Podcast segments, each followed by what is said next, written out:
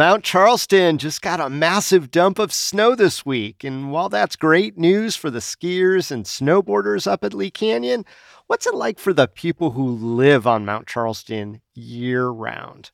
Today on CityCast Las Vegas, we go back up to the high elevations and revisit an episode with Jimmy Alderson, better known as Mount Charleston Man on the social medias, to give us an insider's POV about dealing with the snow, the wildlife, and even the challenges of getting groceries.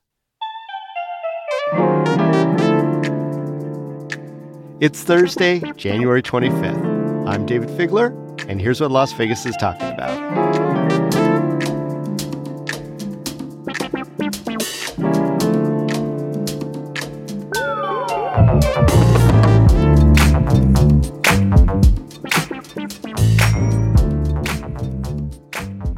Jimmy Alderson, welcome to CityCast Las Vegas. Oh, happy to be here. We're happy to have you. Our friend up on Mount Charleston, known to some as Mount Charleston Man. Hey, Jimmy, little less than 500 people actually live on Mount Charleston, many of whom are there only part time. But you're a full time true blue Mount Charlestonian? That's correct. Yeah. Tell me about that. I'm uh, I'm what we call uh, an evergreen. You got your deciduous and your evergreens, and the evergreens are here all full time, all year round. Um, You're that tree. Exactly. Um, it's uh, it's a nice place to live. There's a lot of hard work involved, especially in the winter. And uh, you know, as you can see today, it's some beautiful skies. But uh, it's a very small community, as you mentioned. It feels a lot like a small town.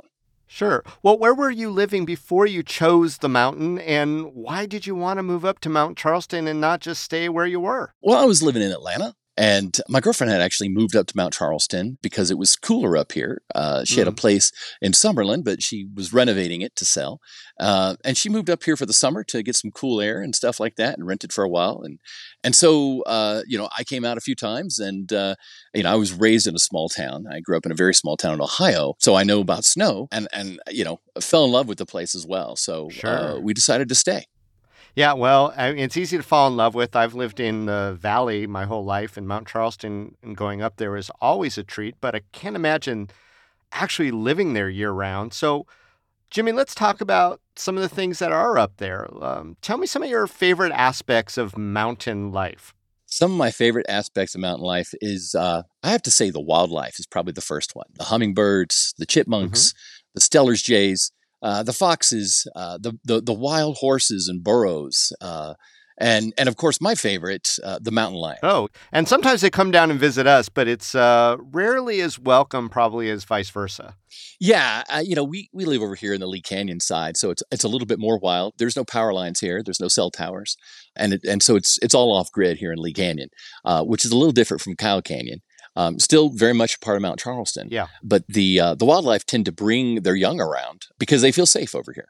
So even though uh, you know we haven't had any interactions with the mountain lion, we, we hear them at night in the summertime sometimes, especially talking to their young and stuff like that. Fantastic. But there's never been a negative encounter up here with them. So, so the wildlife is is one of the big things about living up here. The other is the air quality. For one, it's really nice up here. Mm. Just the access to the forest, the ability to get out and go hiking.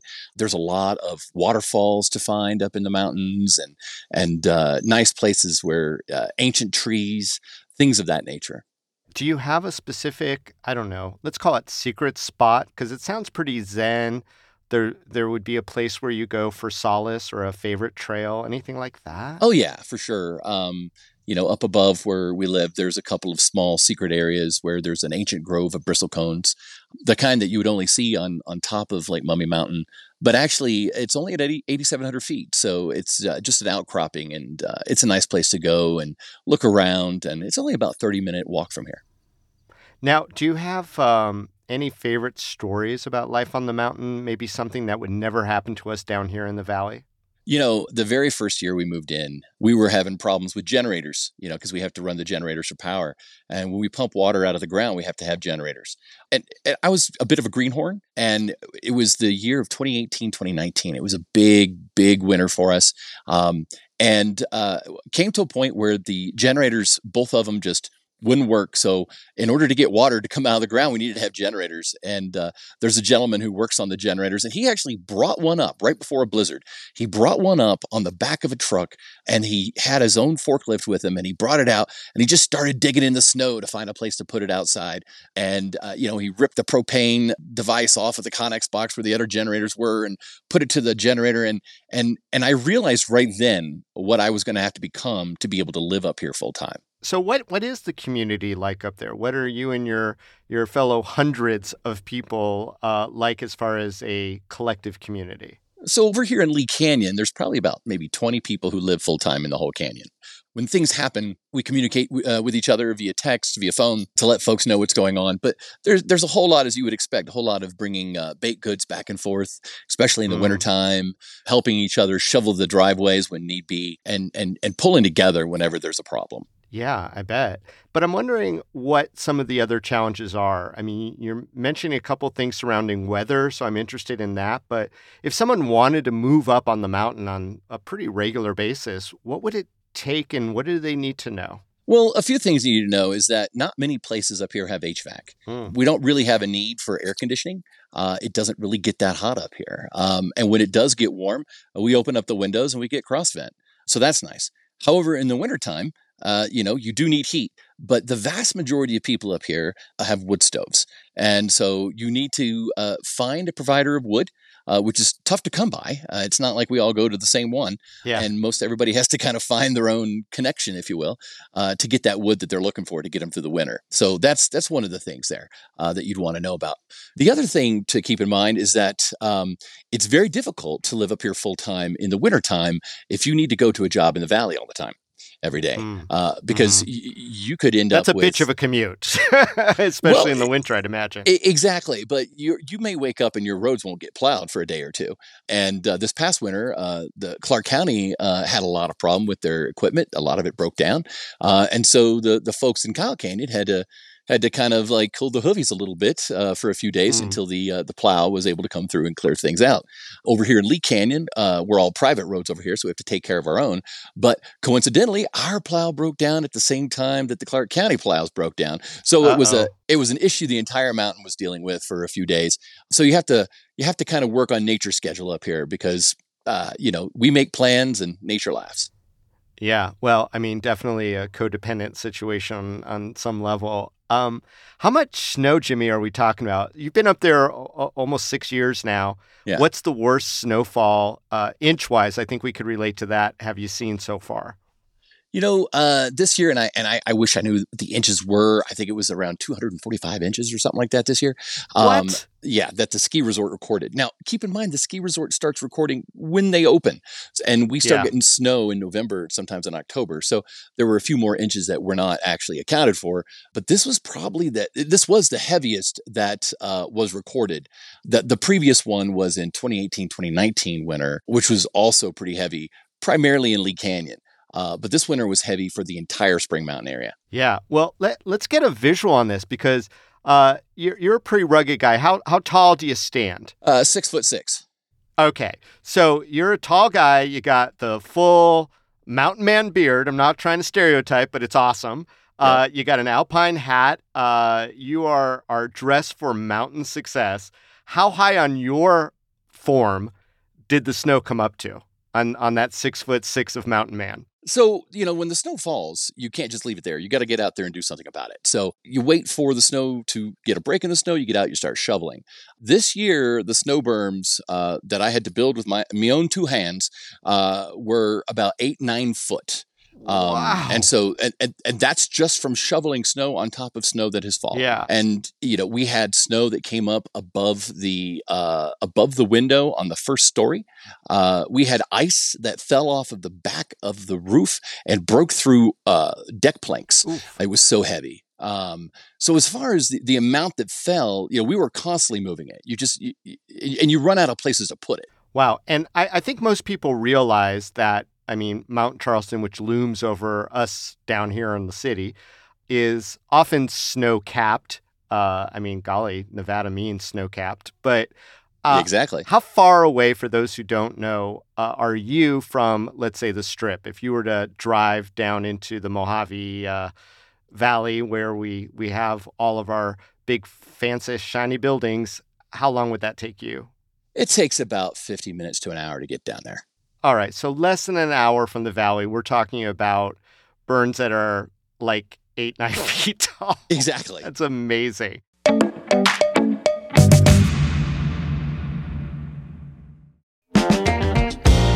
Hey, it's Dayvid Figler, and one of my favorite food festivals is coming back to town. It's Vegas Unstripped over at the Palms Hotel on Saturday, May 18th. Over two dozen chefs from some of Las Vegas's most talked about restaurants creating original, unique menu items they've never made before. Chef creativity at its best. We're talking chefs from Partage, Esther's Kitchen, Milpa, EDO, and more, including this year's James Beard Award finalist Steve Kessler from Aroma. Tickets are $150 and are all inclusive of food and drink, so you don't have to pay for anything once you're inside, no hidden up charges. I went last year and it was so crowded in the best possible way. We got one remarkable dish after another, and while it was a little indulgent, here's the best part the net proceeds go to local charities. So head on over to vegasunstrip.com to get your tickets now. We'll see you there.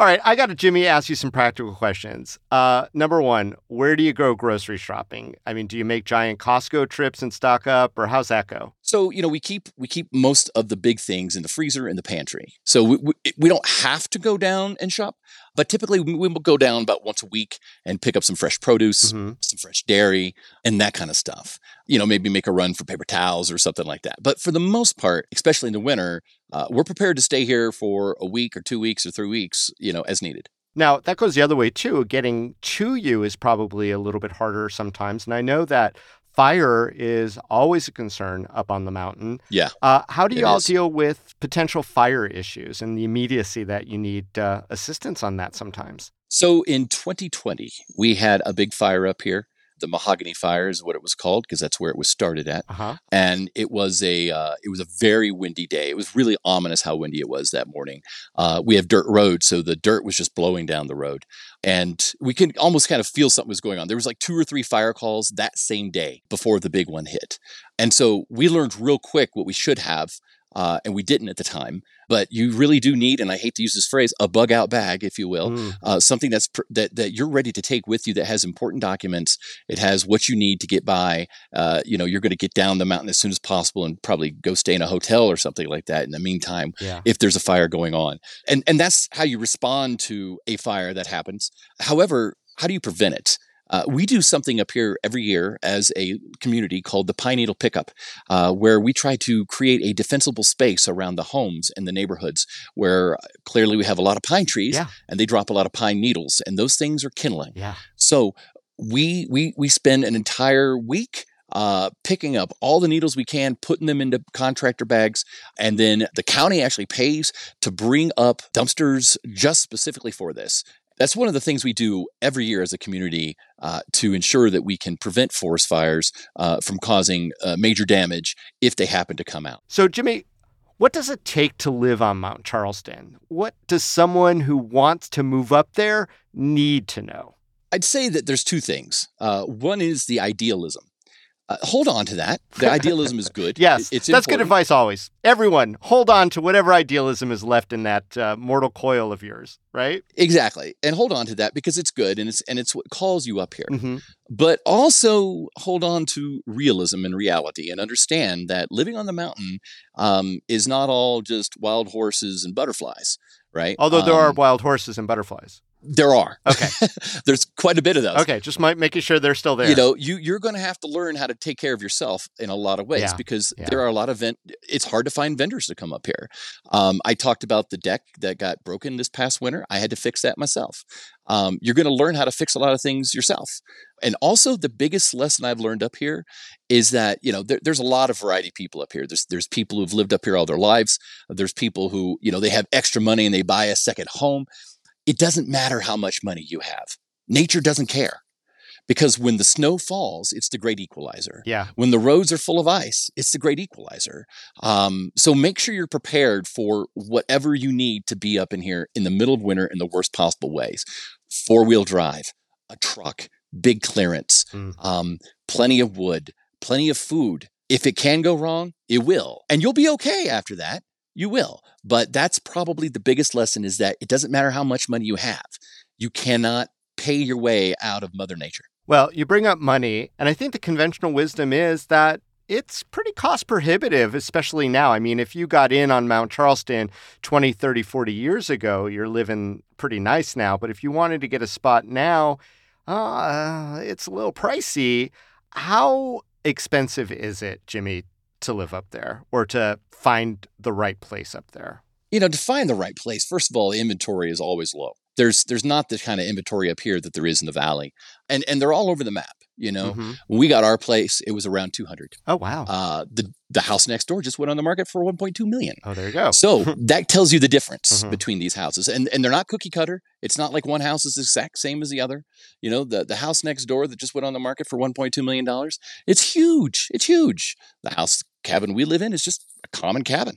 Uh, you know, nothing big thing. So uh, I would say if you want to buy up here, buy a lot and then build. Hmm. Uh, the lots you can get for a lot cheaper than you can for a house that's already been built and people are trying to make money off of it. right. Uh, you can still get you can still get a lot for like a hundred grand, uh, or in some places eighty grand. Wow. Um, so that that would be my recommendation. I would also say take it easy. You know, take take the steps. Don't try to do it all at one year. Um, come up here, understand the places, get to know the neighborhoods, Yeah. and also get get ready to um, get ready to deal with high elevation and uh, learning how to acclimate to that. Yeah, even little visits up there, that becomes painfully obvious really quickly. Jimmy, what is the relationship of Mount Charlestonites to Las Vegas? Sure, sure. Well, you know, first of all, we welcome the visitors that come up here and enjoy the forest and the mountain and and the different uh, amenities that are up here, like the ski area. But the one thing that nobody ever likes is someone that comes up and and leaves a lot of trash. Yeah. Um, and and there's quite a bit of that, especially in the wintertime. Some of the problems that we have, are folks that come up and they just leave trash, uh, or they bring they they buy sleds in the valley and they come up and those sleds get broken, and you know by the end of the winter, there's there's a giant pile of broken sleds on the side of the hill in the meadows. Uh, that's not a good look. On the other side, we have a lot of folks that come up as volunteers and try to pick up all that stuff. nice. So, so I'd say it's a mixed, it's a mixed bag. It's a mixed relationship. Uh, one of the biggest frustrations, I think, is that in the middle of winter, when you have people that come up in two wheel drive vehicles, you're going to get stuck. This mountain eats two wheel drive vehicles.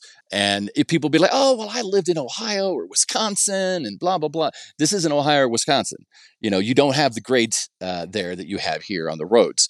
And to give you an idea of the size of this issue, um, SNORR, S N O R R, which is Southern Nevada Off Road Recovery um, and Rescue, they pulled out about 284 vehicles just this last winter. Wow. Say that Um, number again. 284 vehicles that they pulled out of the Mount Charleston area just this last winter. Wow. Um, and they're a completely volunteer organization. Now, to give you give you an idea, if if you got stuck in front of our in front of our gate uh, and you needed to call a tow truck to come get you out, and it's four wheel drive, uh, the price is going to be around seven hundred dollars. Just that's Yeah. going to be what Yeah. you pay, and Snore will do it for free. And because of that, they're saints. Yeah. Well, Jimmy, aka Mount Charleston man, thank you so much for joining us on CityCast Las Vegas. Uh, you're welcome. Thanks for having me, and I've appreciated the time.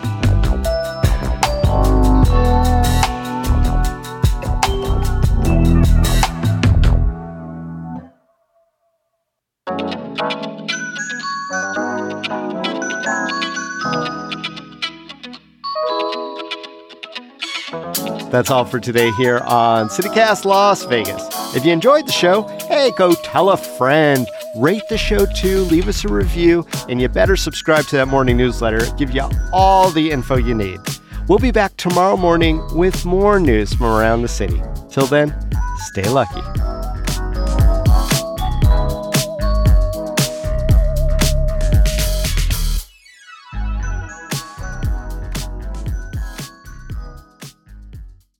I can hear the hooves of the wild horses on the rock. I can hear the burros braying low. But I don't hear a phone and I can't see any clock. And there ain't nary a blade of grass to mow. Jimmy, if there is a uh, Mount Charleston Convention and Visitors Authority, I think they need to tap into you, man. That was beautiful and makes me want to go up there right now.